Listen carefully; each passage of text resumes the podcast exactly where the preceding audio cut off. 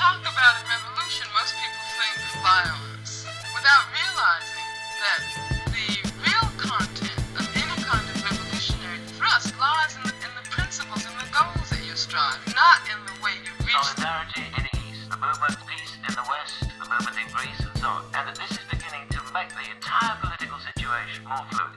Emancypacje. Podcast o społeczeństwach tworzących historię.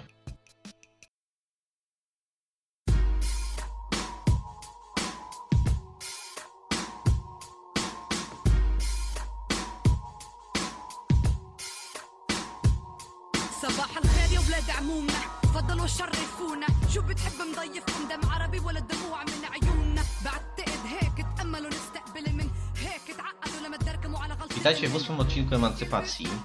E, W ósmym odcinku, w którym po raz pierwszy e, nie będę tutaj prezentował się sam. E, Porozmawiamy o Palestynie. Konflikt bliskowschodni, takie ogólne określenie, czy konflikt izraelsko-arabski, izraelsko-palestyński, no to jest jeden z takich podstawowych, chyba newsowych wątków, jeżeli chodzi o wiadomości z zagranicy, które w Polsce niezwykle skąpo są przedstawiane przez większość nadawców, jak wiemy. Mm, Natomiast ostatnio y, zwróciła moją uwagę taka, y, taka sprawa. Na Netflixie, który mm, jak wiemy jest, no, dostarcza sposobu na spędzanie wolnego czasu znacznej e, części, no nie wiem czy populacji polskiej, ale na pewno klasy średniej, tak i klas uprzywilejowanych w ogóle. Tam jest bardzo dużo izraelskich produkcji. Filmów, seriali traktujących o bardzo różnych sprawach. Przykładowo, tak, mamy serial Fauda, dość ciekawy i dość nieźle zrobiony y, o izraelskich siłach specjalnych, tak, które mm, y, rozprawiają się z groźnymi zamachowcami e, palestyńskimi. No i właśnie, w tym serialu e, on jest niekonwencjonalny o tyle, że pokazana jest przemoc izraelskich e, sił specjalnych, różne brutalne akcje, ale tam Palestyńczycy są po prostu tymi złymi. Podobnie jest y, w innych serialach, ale raczej y, i w filmach, raczej częściej jest tak, że Palestyńczycy w ogóle tam nie występują. I o tyle, o ile pewnie dość łatwo jest spotkać takie opinie, że em, Arabowie w izraelskich przekazach są pokazywani w sposób dyskryminujący i tak dalej, to moją uwagę zwrócił taki fakt, że w kulturze popularnej Palestyńczycy właściwie występują jako naród bez historii. Izrael występuje jako państwo z pewną historią, no o tyle właśnie, że powstał w 1948 roku, następnie przeprowadził kilka wojen z Arabami, którzy najczęściej przedstawieni są agresorzy, po czym no, mamy współczesność, w której Izrael funkcjonuje jako jakieś takie mm, państwo sukcesu, republika startupów i tak dalej.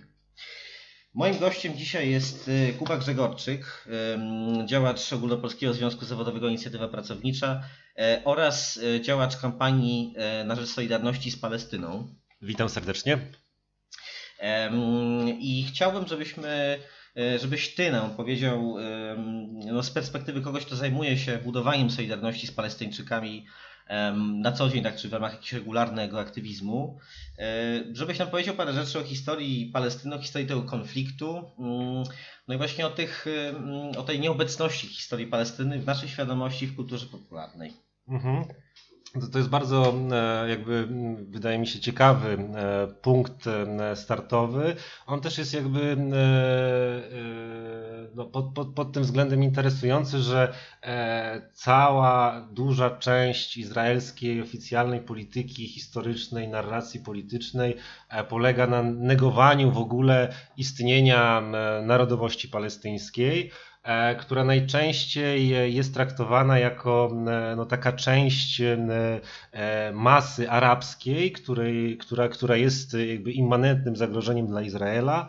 E, która jest nierozróżnialna, tak? Jakby czy tu mamy Syryjczyków, em, Libańczyków, Palestyńczyków, em, Egipcjan, tak? To, to, to, to, wszystko jest e, e, taki straszny arabski tłum, prymitywny, e, pozbawiony specyficznej historii narodowej, tak? Te, te, te państwa są w tej narracji jakoś tam sztu- sztucznie potworzone, no i oczywiście e, nie, nieomal genetycznie zaprojektowany e, i, i, i motywowany taką rządzą zniszczenia Izraela, zepchnięcia Żydów do morza i, i ustanowienia tutaj jakiejś republiki e, islamskiej. E, więc oczywiście jakby ta narracja jest powielana w, i w kulturze popularnej, i w takich mainstreamowych dyskusjach czy medialnych, czy, czy, czy nawet politologicznych. Tym, co jakby też jest w pewnym sensie nowym elementem, no to to jest to, że od mniej więcej lat 2000 e, Palestyńczycy też są postrzegani przez pryzmat e, radykalnego politycznego islamu. myślimy Palestyna, e, mówimy Palestyna, myślimy Hamas, islamski dżihad, zamachy samobójcze, różne takie formy brutalnego terroru motywowane tym, żeby tam utworzyć jakiś kalifat. No i teraz jakby jak jak można tą historię skontrować? No przede wszystkim dlatego, że przede wszystkim w ten sposób gdy wrócimy do, do, do początków tak naprawdę, e, nazwijmy to takiej historii e, powstania państwa Izrael, ruchu syjonistycznego w Palestynie, on się rozwijał dokładnie w tym samym czasie, kiedy zaczynał się rozwijać no, ruch narodowy palestyński. On oczywiście też w pewien sposób, dojrzewał latami. To początkowo była taka tożsamość ogólnoarabska, E, zbudowana w opozycji do, do europejskich potęg kolonialnych, szczególnie do Wielkiej Brytanii, która e, po I wojnie e, światowej no, faktycznie kontrolowała, kontrolowała mandat Palestyny. Natomiast no, jak spojrzymy na historię, to już w latach dwudziestych, tak, wtedy kiedy powstaje Histadrut, czyli żydowski związek zawodowy tak, na, na, na terenie mandatu Palestyny. W tym samym czasie powstaje Arabskie Stowarzyszenie Pracowników. Są podejmowane próby e, takiego animowania ruchu robotniczego. W latach w 1936 wybucha Wielka Rewolucja Arabska. E, mamy półroczny strajk generalny przeciwko brytyjskiej e, kontroli nad mandatem Palestyny, jakby podniesiony pod hasłami narodowo-wyzwoleńczymi utworzenia e, niepodległego państwa. No jakby jego wizja nie jest jeszcze dokładnie określona, tak? Jakby tam nie, nie, nie, nie, nie zostało dokładnie stwierdzone, jakby jakie, jakie to ma państwo być. Natomiast no wiadomo, że ma być niepodległe, niezależne od, od Europy. No i też ma być no, w przeważającej mierze będzie to państwo arabskie, bo wtedy, e, wtedy ta, e, ta ludność stanowi tam no, na początku 90, potem około 70% e, ludności. E, I to jest taka, nazwijmy to, pierwsza faza formowania się palestyńskiej świadomości narodowej. Więc e, nie jest tak, jak mówi, nazwijmy to, oficjalna izraelska propaganda, że Palestyńczyków wymyślono w latach 60., zrobiła to Liga Arabska po to, żeby e, uzyskać legitymizację dla zniszczenia Izraela. Tak, tu jakby mamy co najmniej od lat 20. takie zalążki ruchu narodowo-wyzwoleńczego.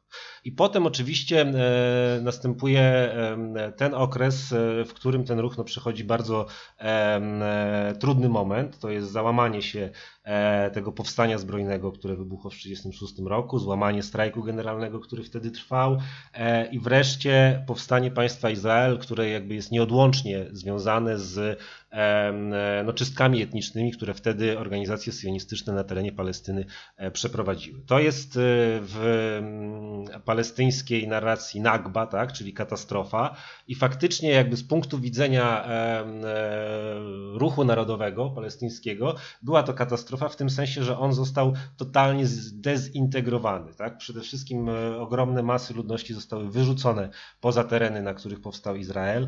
Ci, którzy zostali w te, e, zaraz po, po, po ogłoszeniu niepodległości przez, przez nowe państwo żydowskie zostają umieszczeni w gettach, poddani reżimowi takiemu wojskowemu z systemem przepustek, e, e, odgrodzeniem od reszty ludności, no, no de facto życiem w gettach, i, i, i w, których, w których egzystowali do, e, do lat 60. I jeszcze do tego mamy to, to, to, tą diasporę palestyńską rozrzuconą między Jordanią, Libanem, Syrią i Egiptem. Mm, właśnie, Nakba to jest określenie, które mm, środowiska propalestyńskie myślę, że próbują jakoś zaszczepić, tak jako też w pewnym sensie rozpoznawalne na tych samych e, zasadach, co e, nazwy innych czystych etnicznych. Tak, nie chcę powiedzieć, że na tych samych zasadach, co Holokaust, e, ale również w Izraelu tak istnieją środowiska, które no, dostrzegają, jakby, jakby to powiedzieć, w pewnym sensie wspólne korzenie obu tych tragicznych wydarzeń. Tak? Nie porównując ich oczywiście bezpośrednio, bo skala skala śmierci powiedzmy jest zupełnie inna, tak i skala jakby ludobójczych dokonań.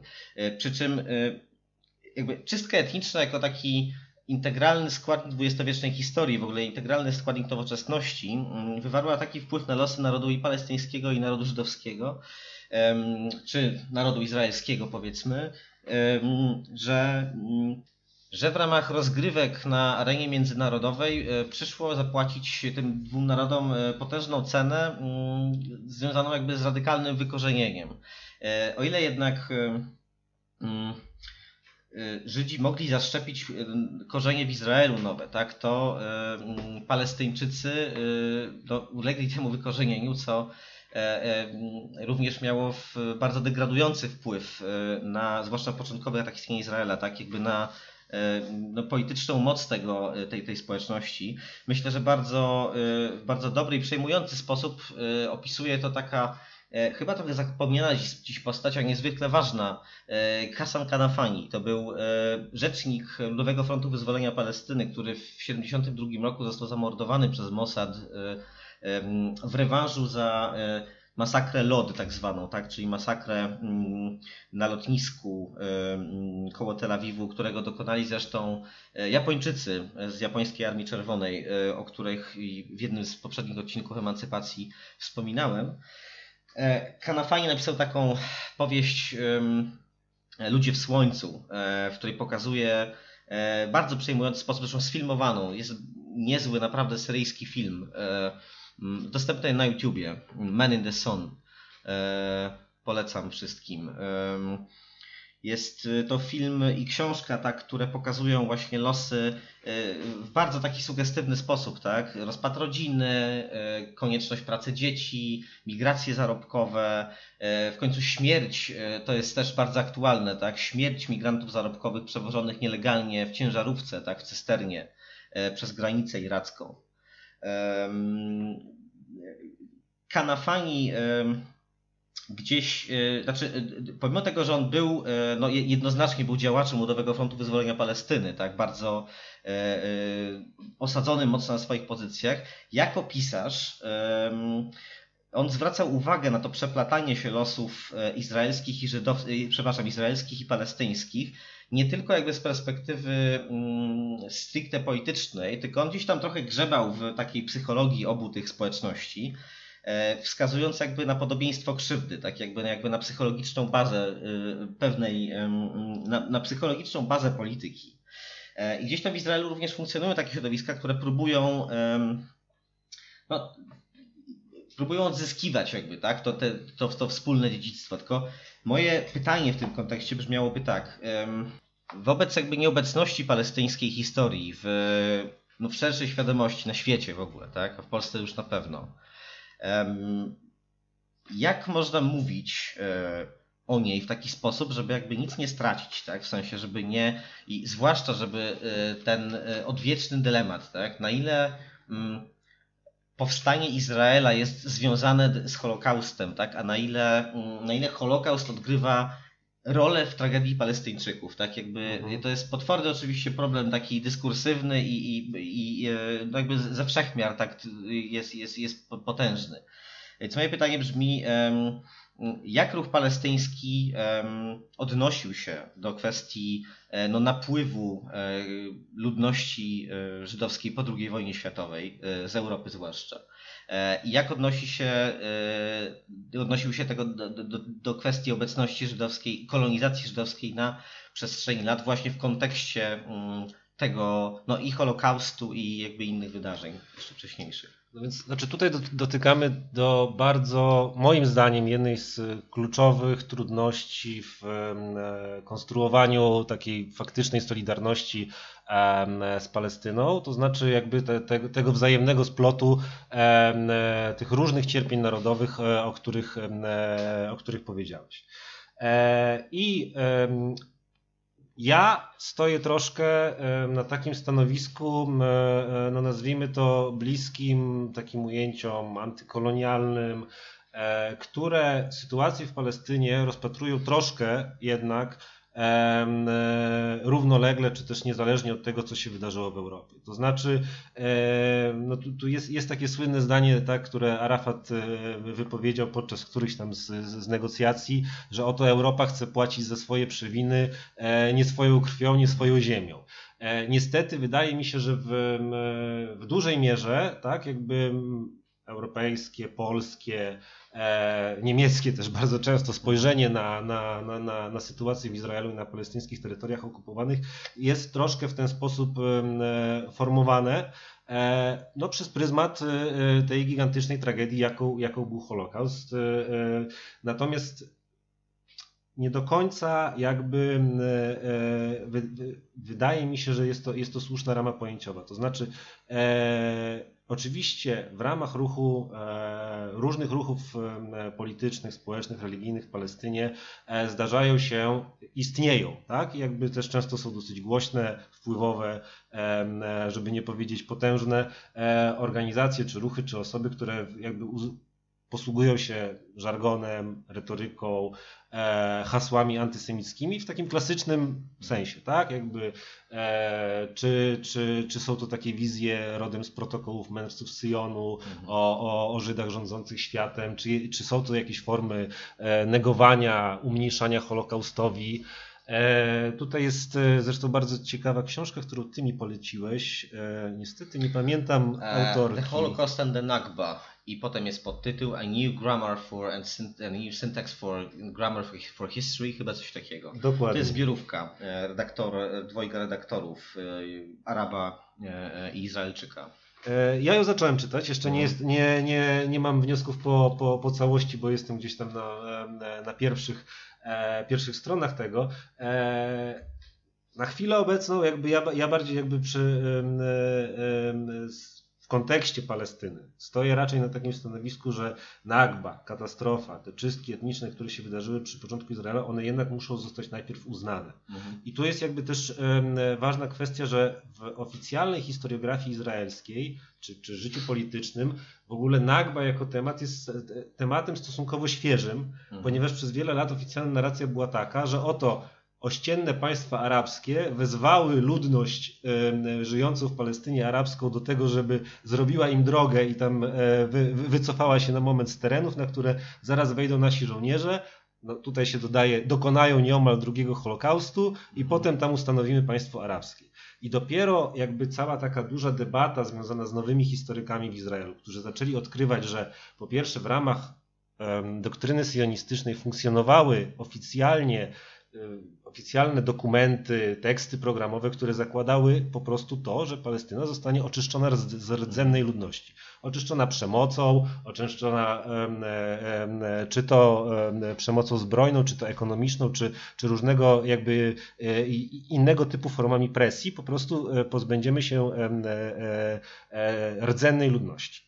E, De facto jakby gdy, nie wiem, uczymy się w szkole na historii, tak? O, o, o, historii Izraela jest, jest tam jakiś tam, przynajmniej jakiś czas temu jeszcze był fragment e, Pół na lekcji historii powszechnej, tak. pewnie pół lekcji, e, to, ra, to raczej narracja też jest taka, że oto mamy jakby młode państwo e, złożone w dużej mierze z osób, które przetrwały Holokaust, którym Arabowie chcieli urządzić nieomal powtórkę, tak? Jakby te ościenne państwa arabskie, arabskie dokonały agresji.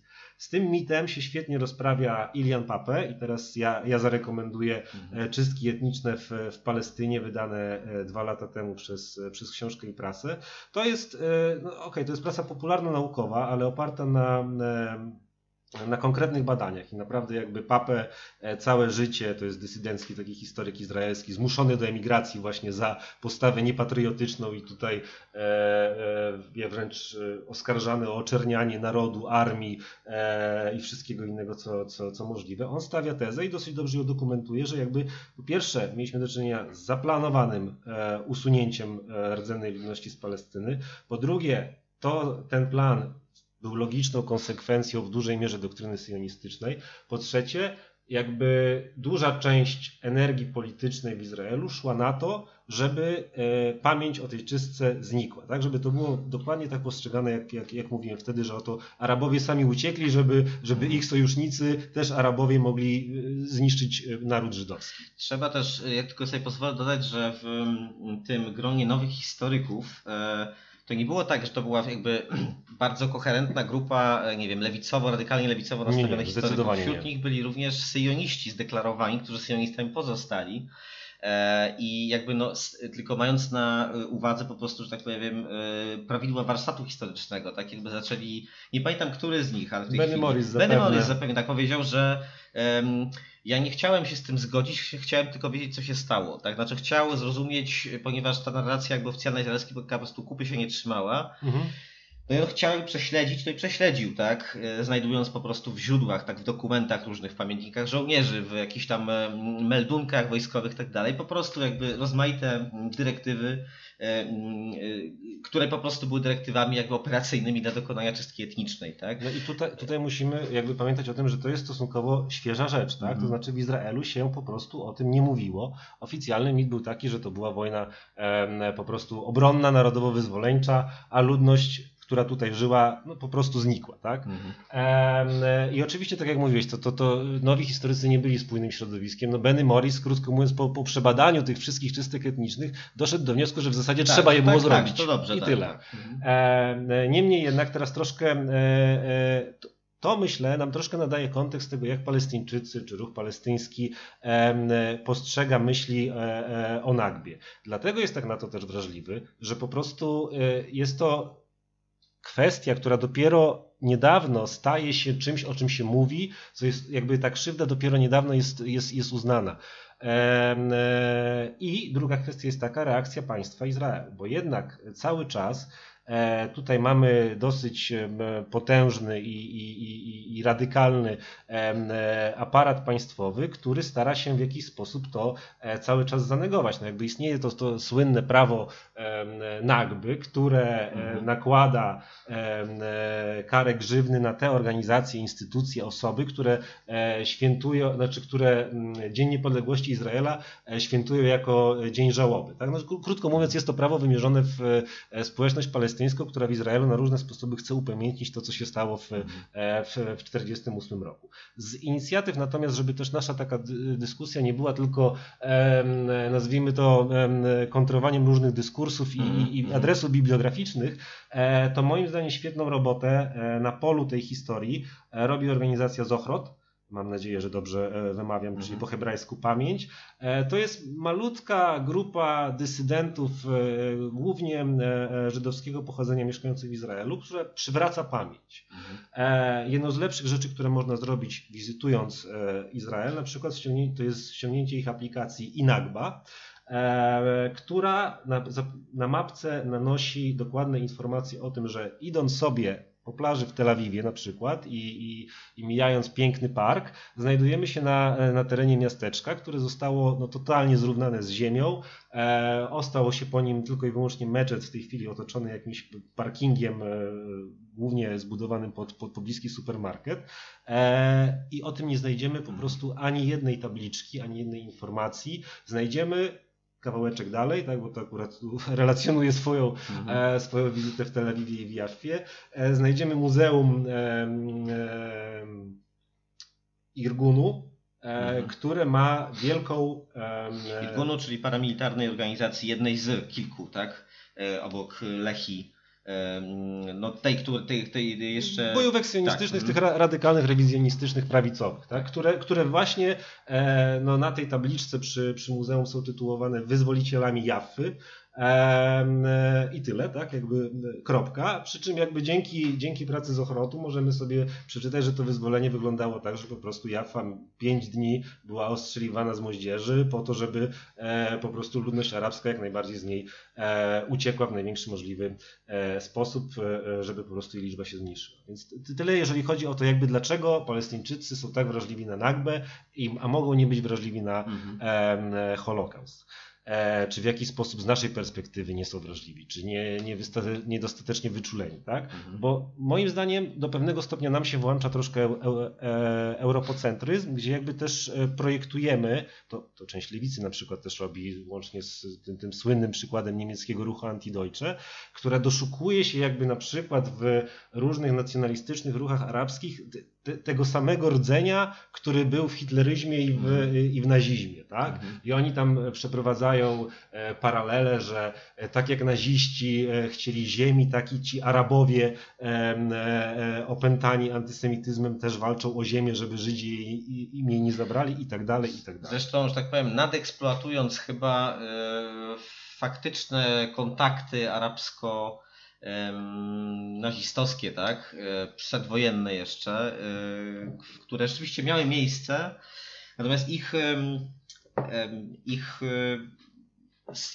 znaczy sposób interpretowania tych konfliktów w, we współczesnych ruchach nastawionych e, bardzo proizraelsko, tak, jest, e, znaczy jest niesłychanie wyolbrzymione po prostu. No je- jest tak, że jest- my mamy zrównaną, mam, że Palestyna jest jakby y, zestawiona z Polską, Francją, nie wiem, e, Jugosławią pod okupacją niemiecką, tak? A, a moim zdaniem absolutnie tu nie, nie ma takiej paraleli. Oczywiście był wielki mufti Jerozolimy, który Tak. był sojusznikiem Hitlera, który pomagał mu rekrutować e, ochotników w Albanii, jeśli dobrze pamiętam. Mhm.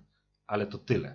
To nie, nie, nie mamy do czynienia z, ze społeczeństwem, które e, jakby współpracowało na masową skalę z niemieckimi nazistami w przeprowadzeniu systematycznej, e, totalnej zagłady narodu żydowskiego. No to po prostu nie jest doświadczenie e, ani Palestyńczyków, no, ani innych też narodów bliskowschodnich. Tak? Mhm.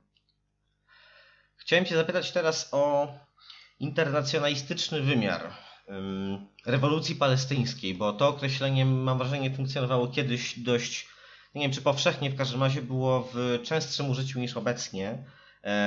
Teraz raczej mówi się o oporze Palestyńczyków, o walce Palestyńczyków, ewentualnie no, w kontekście jakby bardziej konkretnych wydarzeń, o intifadzie i tak dalej.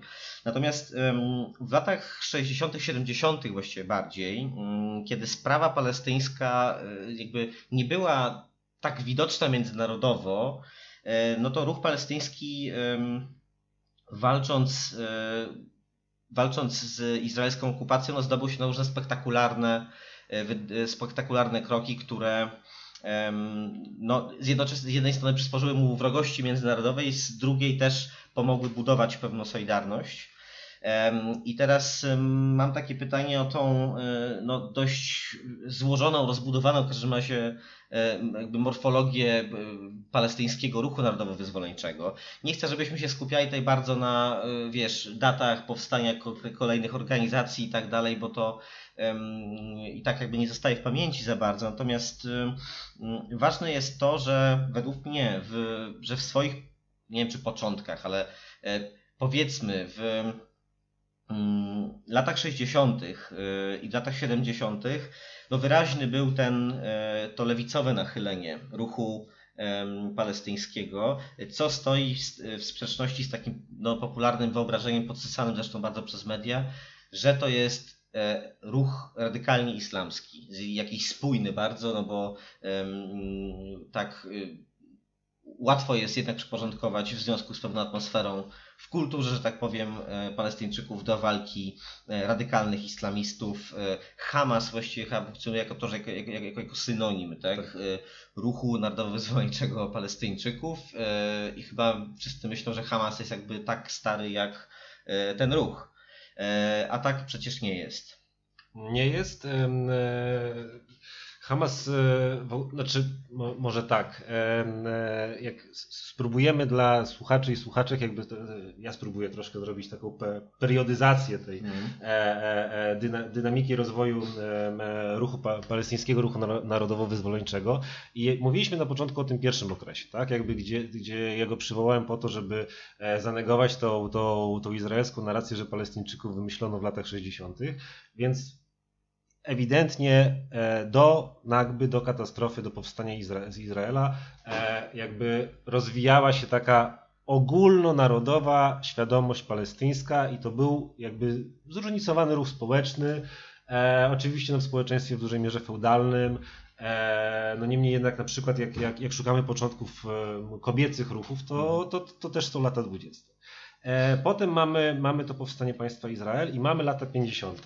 One też są ciekawe. Za- Zanim dojdziemy do 60., to dosłownie e, kilka słów o tych, o tych o, dek- o wcześniejszej dekadzie, e, która no jakby upłynęła pod, pod znakiem tego panarabskiego nacjonalizmu, powstania arabskiego ruchu nacjonalistycznego George'a Habasha, e, który potem przekształcił się w Ludowy Front Wyzwolenia Palestyny. I już wtedy, jak choćby sobie pobieżnie przeczytamy, jakby co ten arabski ruch nacjonalistyczny głosił, no to jakby to, to, to były jakieś postulaty socjalistyczne, e, świeckie, antyimperialne i one, one w pewnym sensie jakby e, e, zbudowały grunt do tego, że w latach 60., 70. mieliśmy rzeczywiście eksplozję różnych, różnych frontów wyzwolenia Palestyny. Jedne maoistowskie, inne marksistowskie, leninowskie, e, jakby wszystkie możliwe opcje e, ruchów lewicowych, e, nurtów, e, tendencji e, były w tym obecne. E, I rzeczywiście lata 60., 70., no to wtedy o, o Palestynie zaczyna być głośno, ale Dlaczego? No przede wszystkim dlatego, e, że wtedy e, no, tamtejszy ruch decyduje się na e, podjęcie walki zbrojnej i to walki zbrojnej w taki sposób bardzo spektakularny. To są te wszystkie porwania samolotów, z których e, no nieomal Palestyńczycy byli sławni i, i, i wtedy, tak, tak jak obecnie utożsamia się Palestyńczyków z rad, radyka, Palestyńczyk to radykalny islamista z Hamasu z, z pasem Szachida, no tak, tak wtedy był z Kałasznikowem na lotnisku, biorący na zakładników e, e, osoby, które akurat korzystają tam z lotu linii izraelskiej El Al. E, To jakby oczywiście bardzo nagłośniło sprawę palestyńską. To jakby wykreowało taki romantyczny wizerunek. Też spójrzmy na to, o jakich czasach mówimy. Tak? Jakby jest ta fala dekolonizacji. Mamy niedługo po rewolucji kubańskiej. E, Wrzenie w Algierii, e, Wietnam. e, m, Cała masa różnych ruchów narodowo-wyzwoleńczych w trzecim świecie, które łączą to nacjonalizm, to marksizm, maoizm, no naj, naj, naj, najróżniejsze jakby takie, takie rzeczy i po prostu w tym wszystkim swój udział, swoją część, swoją cząstkę ma, ma, ma ruch palestyński. E, Właśnie idąc za Twoimi słowami, chciałem mm, zrobić tylko krótką, krótki wtręt w postaci cytatu. E, Cytat będzie mm, e, z przedmowy do, do książki, mm, do ostatniej książki Jeana Geneta, em, pisarza francuskiego o bardzo ciekawej biografii, który był sojusznikiem Palestyńczyków. Walczył też razem z Fedainami Fatahu, Fatahu, który wówczas był organizacją e, no, partyzancką, tak, w dużej mierze e, lewicową, organizacją zbrojną. Dziś jest no, mainstreamową partią e, e, palestyńską, e, wchodzącą w rozmaite mm, układy z, z, mm, z, Izra- z Izraelem. e, No ale też jakby z partią bardzo, bardzo, bardzo skomplikowanej biografii politycznej. Ale Genet napisał książkę Zakochany Jeniec, która jest em, zapisem jego właściwie zbiorem kilku utworów połączonych jego zapisów z mm, no, przeżyć, y, które y, miał w, w Palestynie. On napisał kilka książek o, y, o, o Bliskim Wschodzie, o Palestynie. No, napisał też taki głośny esej cztery, cztery godziny o masakrze w Sabrze i Shatili w 1983 roku. Ten esej wyszedł. Natomiast y, chciałem przeczytać taką właśnie odnośnie tego internacjonalizmu, y, taką krótką, mm, krótką myśl, mm, obserwację mm, y, Ada Seif, czyli takiej egipskiej pisarki, z którą, która bardzo jest uważną czytelniczką Żeneta. Można powiedzieć, że prawdziwym wrogiem Żeneta jest zawsze sztywna forma. Społeczny ruch, który uformował rząd, rewolucja, która przejęła władzę. Palestyńczycy byli tego przeciwieństwem. Żenet był urzeczony ich elastycznością. Wydaje się, że mogliby przyjąć do siebie każdego, kto chciałby do nich przystać. Niemieckich, kubańskich lekarzy, francuskiego księdza, zakonnicę, dwóch młodych Francuzów o imieniu Guy, młodego Izraelczyka, który odrzucił syjonizm. Każdy był mile widziany podczas tego święta. I o czym świadczy zakłopotanie Żeneta, gdy uzmysłowił sobie, że fedański przywódca, którego znał pod imieniem Abu Umara, jest chrześcijaninem. Palestyńczyk zawsze znaczył więcej niż, chrześci- niż chrześcijanin albo muzułmanin. I teraz Chciałem e, spytać właśnie, jak to jest, e, jak to jest, jak było, tak, z mm, tą e, tożsamością polityczną mm, ruchu palestyńskiego, no i z tą jego ewolucją, bo jednak taka miała miejsce. Okej, e, więc e, troszkę wracając tak, do, do, do, do tego podsumowania, e, ewolucja na, na chwilę obecną doszliśmy do, do, do tych lat 60., 70. i tego e, jakby wy- wypączkowania całej masy ruchów, które łączą kwestię wyzwolenia narodowego z jakimiś formami marksizmu. Tak? I one też się stają, e, i to jest też e, pięknie, pięknie pokazane w tym e, cytacie, który, który przytoczyłeś, e, no takim romantycznym mitem, tak? Jakby, który jest e, od na każdym możliwym etapie, e, jakby od tego, od, od fascynacji, jak bardzo zuchwałe tak, są te, te, te porwania samolotów, po e, też e, takie no nieomal no, seksualizowane e, wizerunki Leili Khaled, e, te, tej najsłynniejszej porywaczki e, Ludowego Frontu Wyzwolenia Palestyny, która też staje się ikoną, tak, jakby w, trochę w stylu Che Guevary, albo teraz e, e, kurdyjskich e, bojowniczek e, w, e, w Rożawie.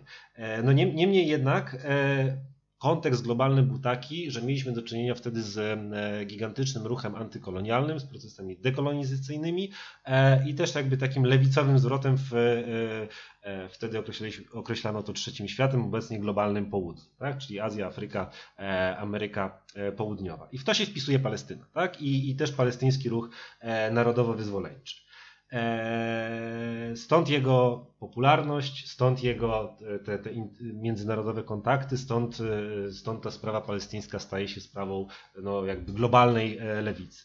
Eee, I nagle tak, jest, znajdujemy się obecnie w momencie, kiedy bardzo często Palestynę kojarzy się islam, Hamas, islamski dżihad, czasami tak, pewnie jeszcze ktoś pomyli z państwem islamskim. Jakby co się stało, że, że oczywiście to jest w pewien sposób wykreowane, Nie jest tak, że, e, że w społeczeństwie palestyńskim e, no jakby normą jest e, nie wiem, stuprocentowe, twarde trzymanie się zasad e, radykalnego islamu.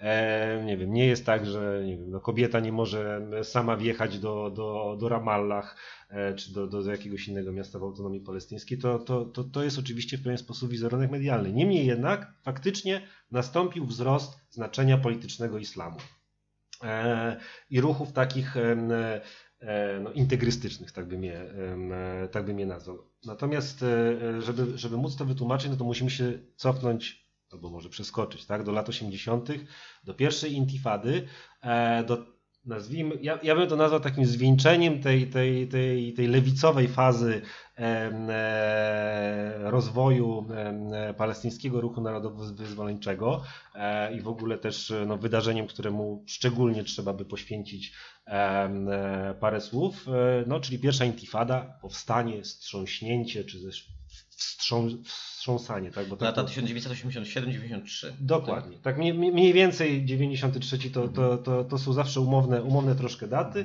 Tutaj mamy do czynienia z e, sytuacją, kiedy no, jakby całe lata 70. w reakcji na, na terroryzm palestyński Izrael dokręca śrubę e, na terytoriach okupowanych, ma tą politykę żelaznej pięści, e, aktyw polityczny jest często deportowany, zatrzymywany, osadzany w więzieniach. E, całe, jakby cała ta mozaika różnych komunistycznych, komunizujących, lewackich organizacji znajduje się na wygnaniu albo w więzieniach i nagle 9 grudnia w 1987 roku wojskowa ciężarówka e, armii izraelskiej wjeżdża e, w, e, w cywilne auto w obozie dla uchodźców Jabalia w Gazie. I to jest zdarzenie, które jakby inicjuje kilkuletnie, masowe, społeczne powstanie przeciwko okupacji.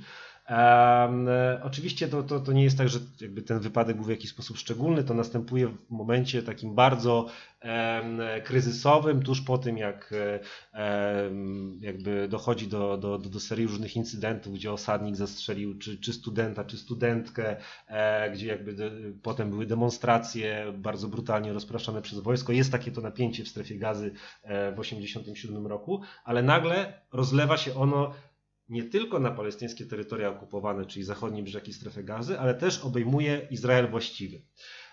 i tą mniejszość palestyńską, która, która tam pozostała i która ma obywatelstwo izraelskie. E, tym, co jest ważne przy Intifadzie, to, e, to, to jest to, że i wybucha spontanicznie, i wybucha niezależnie od kierownictw politycznych. Tak jakby Arafat, OWP, e, Fatah, nawet te inne organizacje są absolutnie zaskoczone, że coś takiego ma miejsce.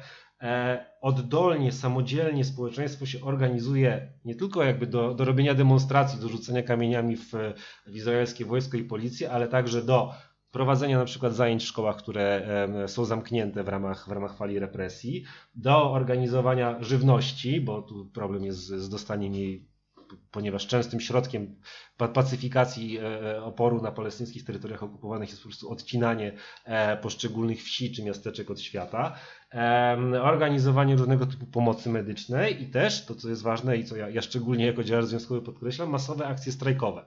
E, I to strajk, który można by nazwać strajkiem społecznym, bo obejmuje nie tylko pracowników, którzy no wtedy głównie w Izraelu, wykonując funkcje w rolnictwie, przemyśle tekstylnym, e, w takich słabo zaawansowanych branżach, ale istotnych dla izraelskiej gospodarki w latach 80.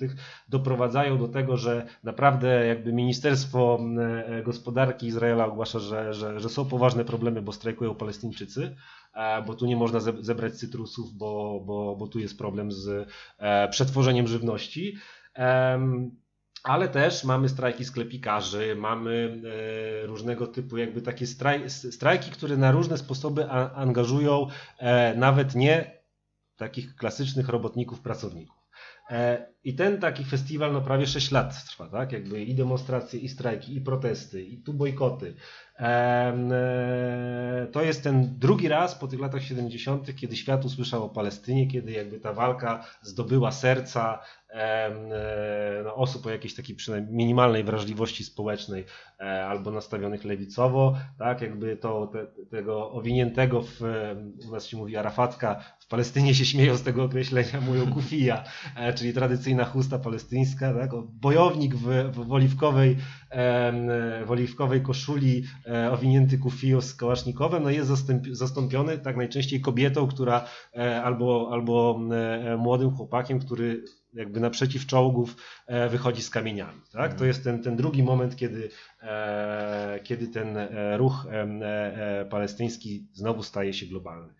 I wreszcie zmusza chyba po raz pierwszy Izrael do negocjacji, do uznania w ogóle, że istnieje coś takiego OWP, no i do porozumień z Oslo. Okej, okay, Pierwsza intifada kończy się w tym 93 roku na takim wydarzeniem mm, prowadzącym tak do zawieszenia broni czy zawieszenia oporu społecznego w jego na takim najbardziej dobitnym, najszerszym wymiarze e, są porozumienia z Oslo. Dokładnie e, i moim zdaniem, to jest nazwijmy to teza autorska, w nich też troszkę musimy szukać E, potem e, tego, co się stało potem, tak? czyli tego wzrostu znaczenia ugrupowań islamskich, też tego, jaki drugi, korzeni drugiej intifady i tego, jaki miała kompletnie inny charakter od pierwszej, ale po kolei, tak? Jakby wracając do, do, do porozumień, no porozumienia z Oslo są pod tym względem przełomem, że tworzą namiastkę palestyńskiej samorządności uznawanej przez Izrael, tworzą przynajmniej wizję jakiejś takiej e, gradualnego procesu pokojowego, w ramach którego e, ta kontrola izraelska ma zostać zmniejszona, jakby docelowo w stron, wszystko ma to zmierzać w stronę utworzenia dwóch państw, e, państwa żydowskiego Izrael, państwa arabskiego Palestyna na obszarze, który przed II wojną światową był brytyjskim mandatem Palestyny. Taki jest plan. E, natomiast e, realia tak naprawdę zweryfikowały go bardzo szybko, e, bo realnie tym, co, tym, co Palestyńczykom udało się w, w Oslo tak naprawdę wywalczyć, no to jest uznanie dla Arafata, uznanie dla OWP, jakaś forma, nazwijmy to, e, ograniczonej samorządności pod, e, pod izraelską kuratelą.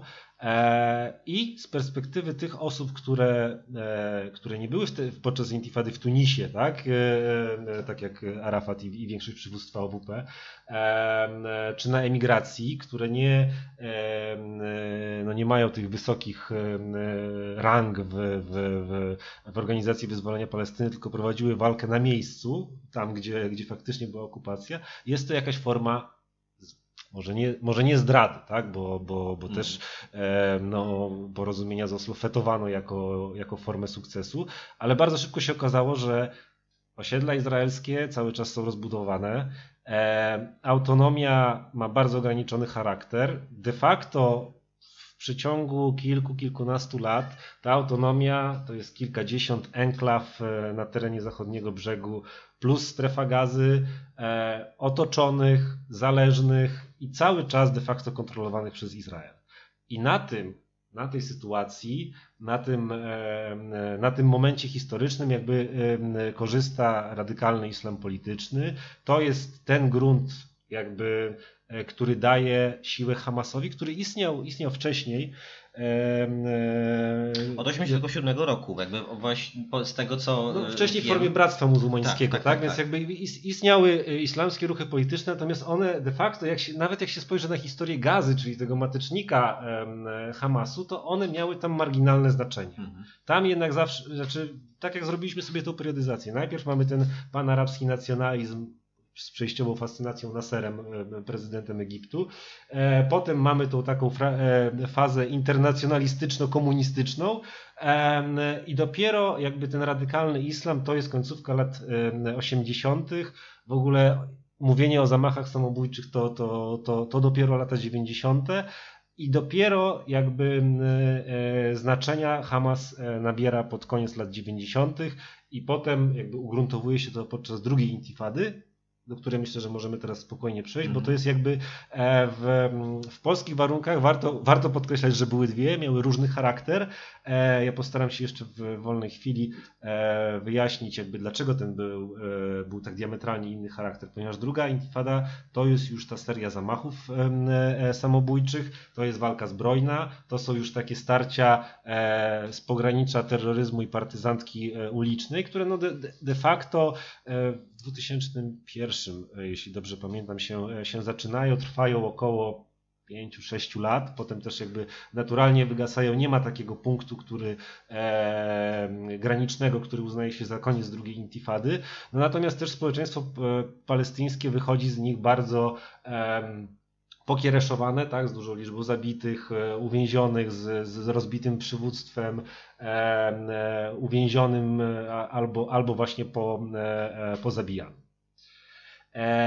Więc jeżeli mówimy o wpływach radykalnego islamu w Palestynie, w palestyńskim ruchu narodowym, to po pierwsze trzeba pamiętać o tym, że jest to stosunkowo nowy fenomen, po drugie też, jakby, który pojawił się w określonym kontekście. On się nie wziął znikąd, on się wziął też między innymi z tego, że e, ci, którzy przewodzili walce narodowo-wyzwoleńczej w latach 60., 70., e, w latach 90. No, stali się niestety już tu tymi tłustymi kotami, na wiele sposobów ko kolaborującymi też z aparatem bezpieczeństwa Izraela. E, e też istnieją takie tezy, teorie, E, e, publicystyczne, że, że, że w pewien sposób dla Izraela wygodne było przez pewien czas tolerowanie przynajmniej Hamasu i jego rozwoju jako kontry do, do, do tego świeckiego OWP i świeckiego e, e, socjalistycznego ruchu palestyńskiego. E, I jakby w, e, moim zdaniem jakby trzeba brać te czynniki pod uwagę i oczywiście nie negować. Tak? Istnieje w Palestynie e, radykalny islam polityczny, ma on charakter najczęściej reakcyjny, e, wsteczny, e, aspołeczny tak? pod, pod wieloma względami. Natomiast po pierwsze, pamiętajmy o tym jakby o kontekście, w którym się narodził. Po drugie też pamiętajmy o tym, że to jakby to tak samo jak w latach 60. nie wszyscy Palestyńczycy właśnie byli z kałasznikowem owiniętym e, kufią porywaczem samolotów, tak samo teraz nie są e, e, radykalnymi zamachowcami dokładnie, z Hamasu, z tak? Szachida na, mhm. na, na brzuchu. Ja bym e, był skłonny się chyba przychylić do tej tezy, że mm, o ile oczywiście e, zamachy e, autorstwa mm, bojowników Hamasu i innych radykalnych, radykalnie islamskich organizacji jak dostarczyły traumy społeczeństwu izraelskiemu, ofiar tak dalej, to w na poziomie takiej narracji politycznej Izrael tak skorzystał z mm, pojawienia się, czy z tego przesilenia politycznego w stronę właśnie radykalnie konserwatywnego oporu bazującego na treściach religijnych, ponieważ to wzmacniało taką tendencję, którą Edward Said, tak, jeden pewnie z najbardziej rozpoznawalnych międzynarodowo rzeczników, nie żyjących już oczywiście, e, rzeczników sprawy palestyńskiej, Amerykanin palestyńskiego pochodzenia, opisał w książce Covering Islam, wydanej w 1981 roku, czyli dość dawno, e, w tych czasach, kiedy, no właśnie, radykalny islam jeszcze nie był tą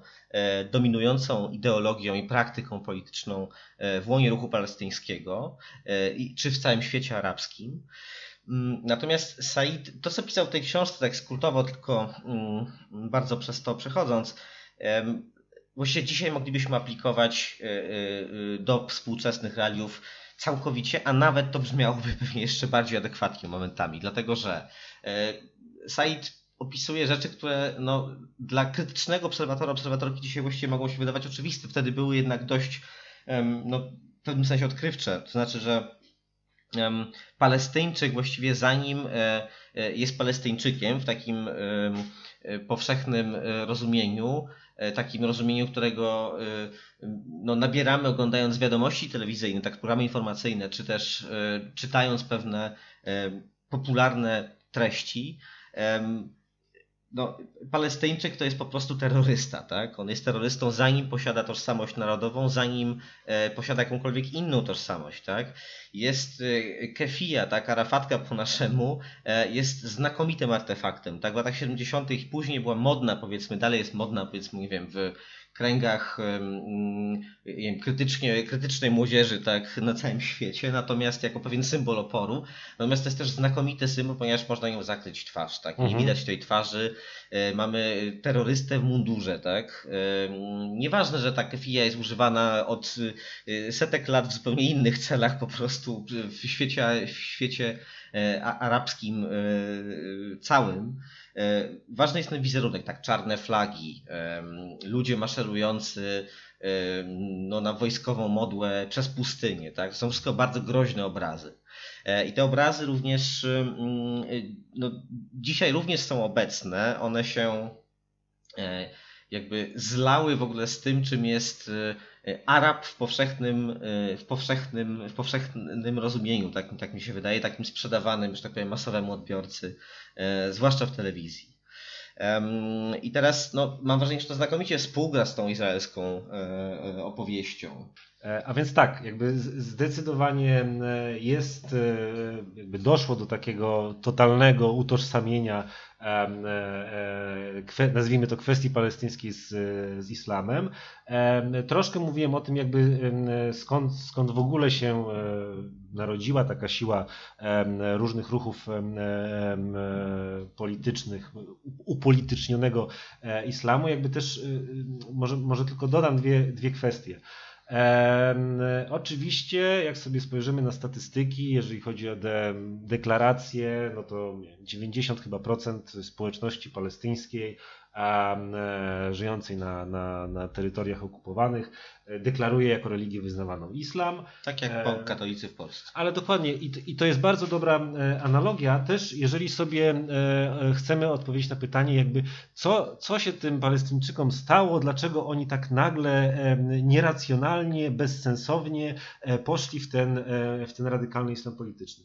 I moim zdaniem oczywiście gro narracji prasowych, E, takich wyjaśnień politologicznych, e, no jest podszyta zwykłym antyarabskim rasizmem, który po prostu tłumaczy to na zasadzie dziki pierwotny lud z, ma tą swoją religię niereformowaną od, od średniowiecza, a teraz chce podbić świat, tak? Jakby jeszcze za, za, za pomocą. Nie? To, to tak naprawdę zawsze w nich się działo, nawet jak w tych latach 60. byli marksistami.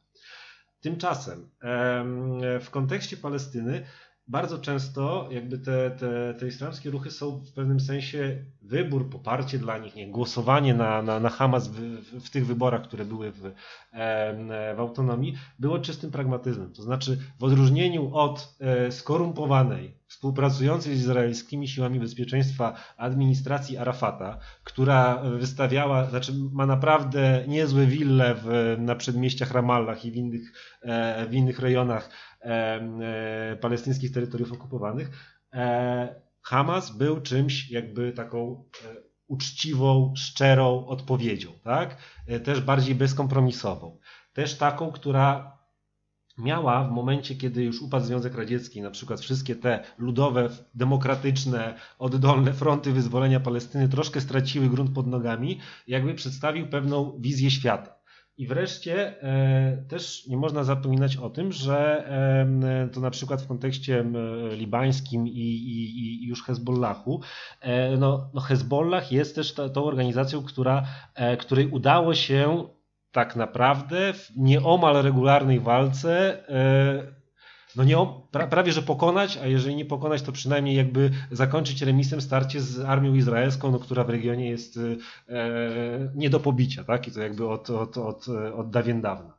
E, więc w pewnym sensie jest to, jest to taki sam pragmatyzm wyboru, jak ludzie w Polsce e, wspierający różne konserwatywne ruchy, niekoniecznie dlatego, że zgadzają się z, z całym pakietem postaw, ale na przykład nie wiem, wychodząc z motywacji takich czysto socjalnych, albo z e, tego, że ktoś zaproponował inną narrację, lepiej odpowiadającą do konkretnych warunków, w których się żyje. Tak? Że jakby na przykład mówienie o tym, że żyje nam się wspaniale na zderegulowanym rynku pracy, no jakby jest czymś, co do ludzi nie trafia. I dokładnie na tej samej zasadzie można wyjaśnić przynajmniej część tego upolitycznienia islamu i, i, i jego względnych sukcesów w, w Palestynie. No druga kwestia jest też taka, że odnośnie tego wizerunku, no to oczywiście on u nas straszliwie miesza, tak? No bo jakby tam się wrzuca do jednego worka e, wszystkie nurty islamu, tam jakby świat, do świata arabskiego zalicza się i Iran i Turcję i jakby tak, w, tak. tej, w tej narracji, która w Polsce funkcjonuje, no to jest wszystko jedną magmą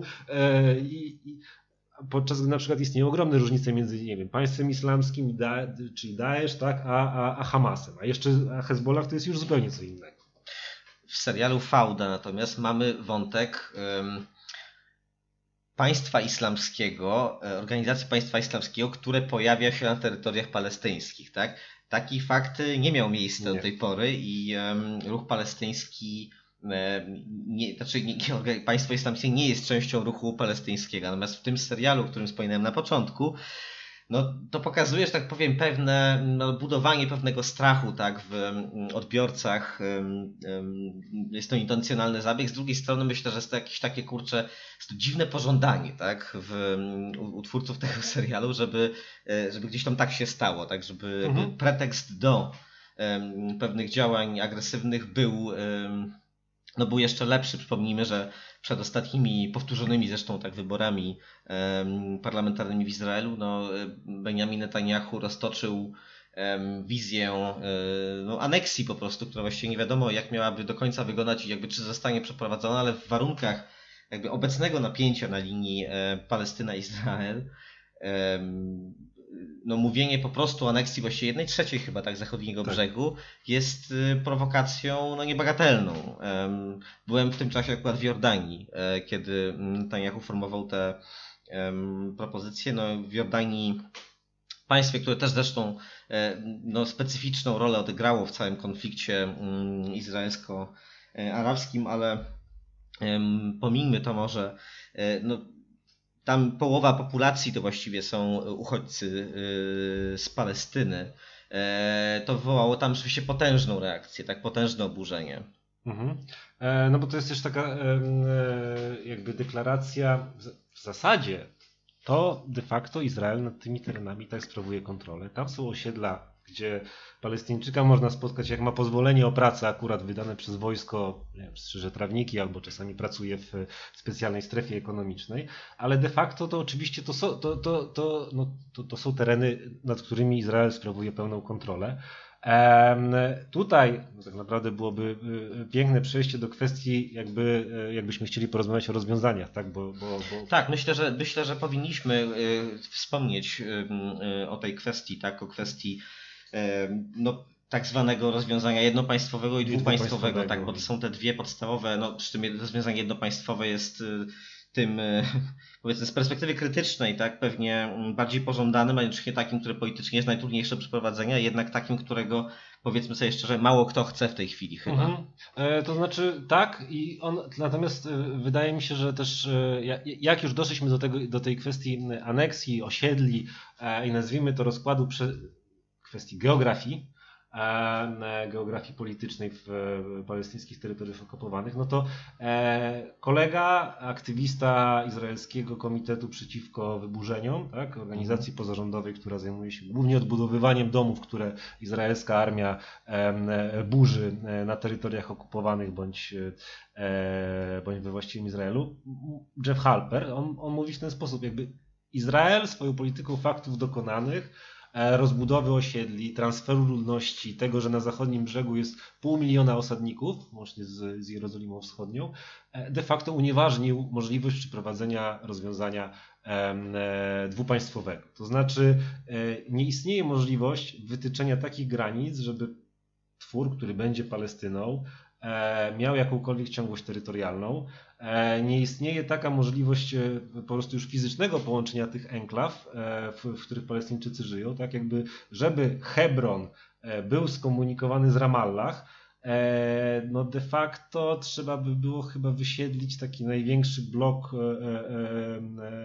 osadniczy E, zlokalizowany na wschód od, e, od Jerozolimy, który tam, no, gdzie, gdzie mieszkają setki tysięcy ludzi, który jest de facto miastem, e, wydaje mi się, że porównywalnym wielkością z, z Ramallah. Więc jakby jak mówimy o geografii i, i stykach z, z, z polityką, no to, no to jakby to utopijne żądanie jakby jednego państwa demokratycznego, świeckiego dla wszystkich, w którym no tak naprawdę nie wiadomo, jaką by tu ono mogło mieć tożsamość narodowo-polityczną, co zrobić z tymi latami nienawiści, e, wzajemnych pretensji, z, z nieprzystawalnością nie wiem, kulturową, historyczną, jakąkolwiek inną.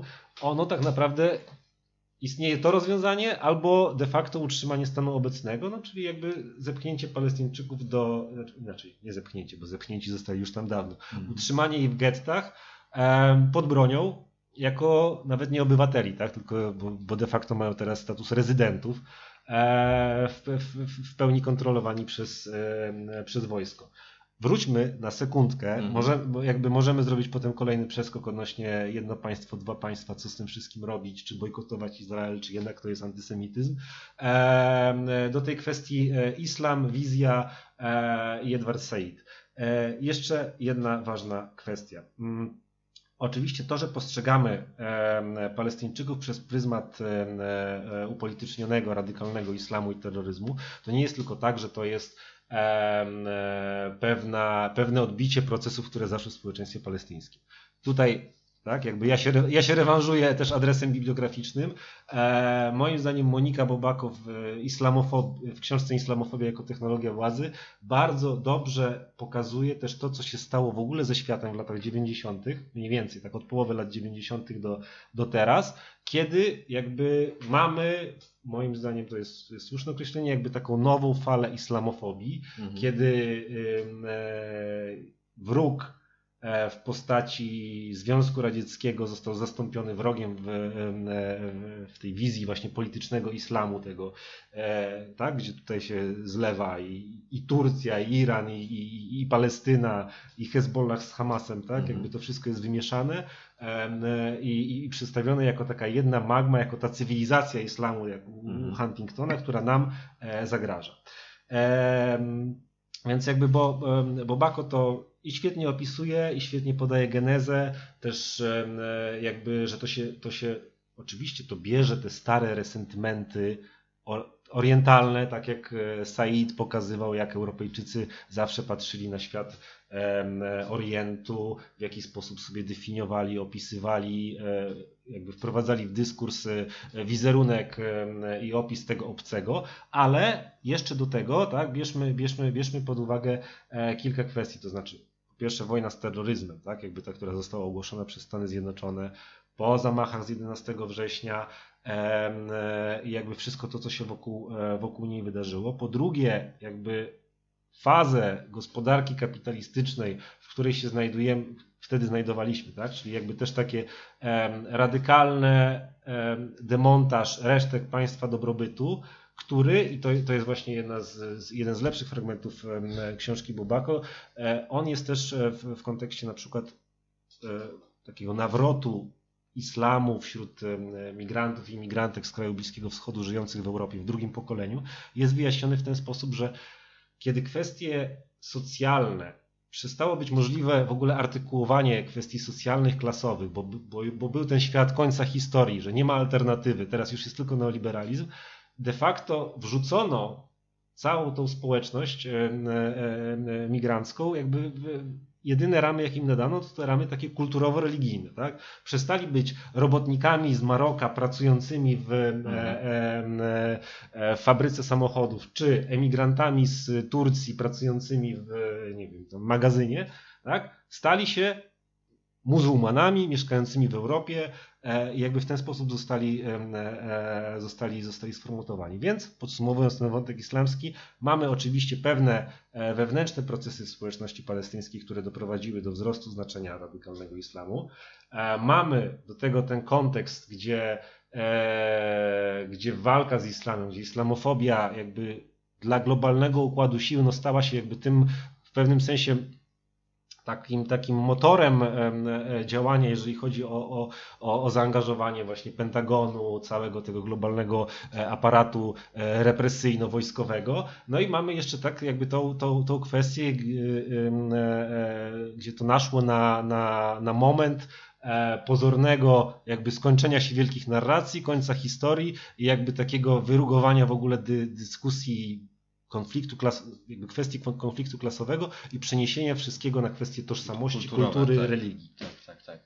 Tak, to jest y, kluczowa kwestia chyba. Rzeczywiście y, Palestyńczycy są nie tylko e, w tej e, oficjalnej i zglobalizowanej opowieści narodem bez historii, ale też narodem bez ekonomii właściwie. Znaczy wiadomo, że jest bieda, ale tak, tak to już jest, tak? Skoro są... No jest bieda, bo, są e, nie, tak. bo wolą się wysadzać tak, zamiast tak. inwestować w gospodarkę. Tak. Na koniec chciałbym Cię zapytać mm, o mm, solidarność międzynarodową i o e, też bieżącą praktykę tej solidarności. Na koniec, chociaż e, pominęliśmy z konieczności tak bardzo wiele bardzo istotnych wątków, mam nadzieję, że wrócimy do nich przy e, kolejnej okazji, bo mm, konflikt palestyńsko- izraelski i walka Palestyńczyków o podmiotowość polityczną jest e, no, niewyczerpanym źródłem ważnych tematów, które myślę, że wiele mówią w ogóle o funkcjonowaniu e, świata, a nie tylko o tym samym konflikcie. Natomiast chciałem zapytać właśnie o tę solidarność. Mhm. E, no, troszkę, troszkę mieliśmy o tym wcześniej wątków na poziomie ogólnym, tak? Jakby skąd się ona brała, e, dla, dla, dlaczego było tak, że rzeczywiście ta, te zbuntowane nastolatki tak, w, w tych arafatkach na, na różne protesty e, chodzą. Natomiast przechodzą troszkę do konkretów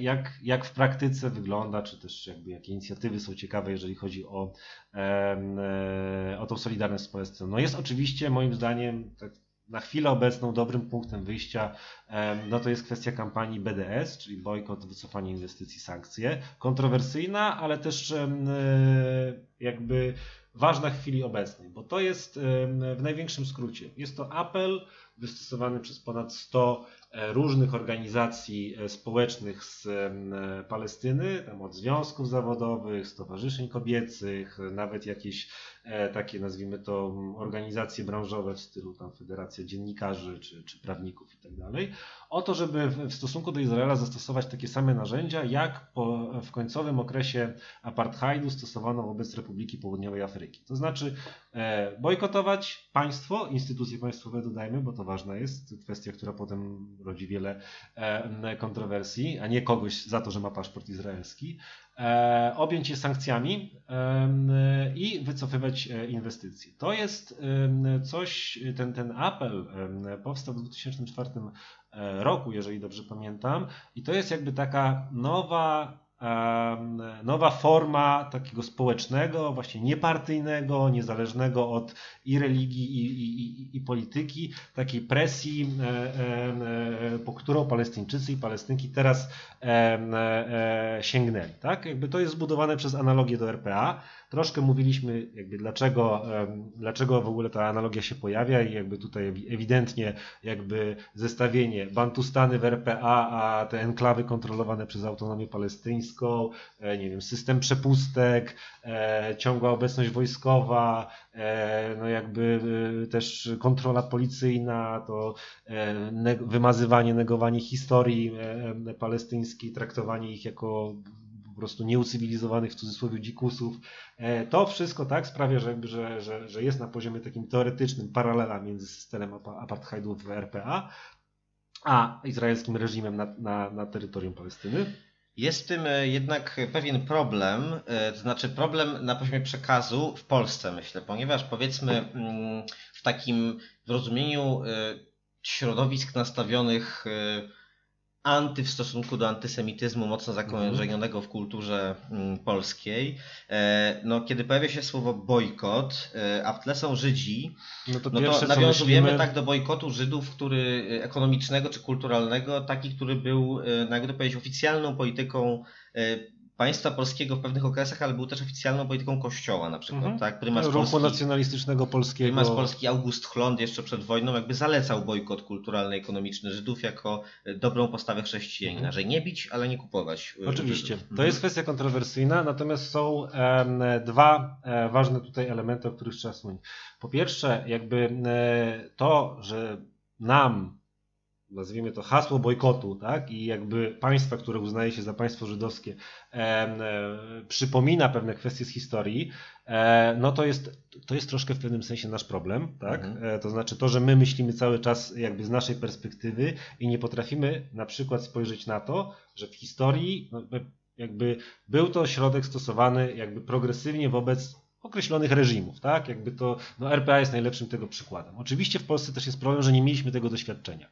W odróżnieniu od Irlandii, Norwegii, innych krajów e, e, zachodnich, nawet Stanów Zjednoczonych, tak? Jakby tam w latach 80. był masowy ruch wsparcia dla, jakby nie tylko dla Mandeli i Afry, Afrykańskiego Kongresu Narodowego, ale jakby dla walki z apartheidem, który się przejawia właśnie tym, że no jakby taki słynny na przykład strajk w Irlandii, ponad chyba roczny, gdzie e, sprzedawczynię zwolniono z supermarketu za to, że nie chciała sprzedawać e, pomarańczy z RPA, tak? Mhm. Jakby e, My, my nie mamy całego tego bagażu historycznego, mamy inny, jeszcze dodatkowy, tym, tą, tą historię naszego polskiego antysemityzmu. E, Niemniej jednak, z perspektywy ruchu palestyńskiego, no jakby to jest coś, niezależnie czy rozmawia się z kimś, kto jest e, komunistą, socjalistą, działaczem bądź działaczką społecznym, społeczną, e, no to oni wskazują na pytanie, co możemy tak, zrobić, żeby was wesprzeć, że to jest ta droga, tak? Jakby to, e, to jest coś, co warto, e, warto wspierać. To, to jest też coś, co oczywiście w skali mikro, tak, ale taka ra- radykalna część e, działającej wewnątrz Izraelu, e, lewicy e, czy ruchu anarchistycznego też w pewien sposób popiera, wspiera i, i jakby uznaje za ważne. Tak? No podstawowa różnica, jaka, jaka jest pomiędzy tym, tym, co było w Polsce w dwudziestoleciu międzywojennym, a, a, a tą kampanią. Tutaj nie mamy działań adresowanych wobec społeczności żydowskiej, sklepu prowadzonego przez Po drugiej Żyda, stronie ulicy. po drugiej stronie ulicy, tak, któremu tam pójdą narodowcy wybijać szyby, no bo oczywiście to, to, no, to są działania pogromowe i jakby ze sprawiedliwością społeczną, nieważne w imię czego to robimy, nie ma to nic wspólnego.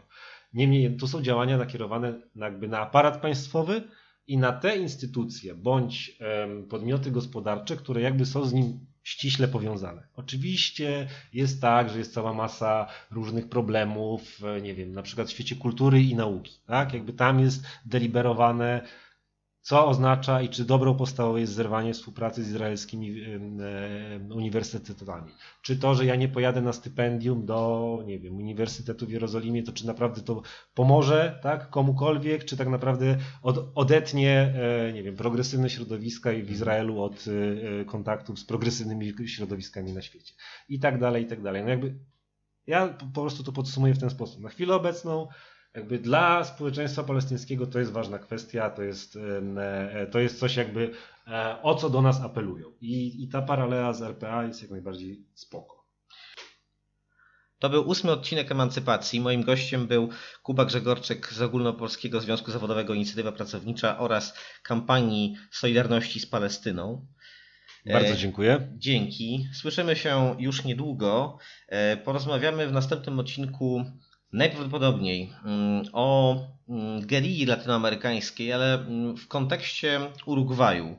E, Urugwaj, państwo ze specyficznym wizerunkiem obecnie, trochę takiego hipisowskiego raju w Ameryce Południowej, ale jego rewolucyjna historia i e, historia rewolucyjnych walk społecznych różnych grup e, w tym kraju jest niezwykle ciekawa i niezwykle ważna.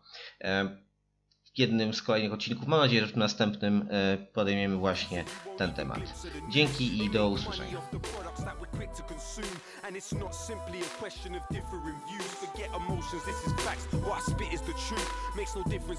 Christian or if you're a Jew. They're just people living in different conditions to you. They still die when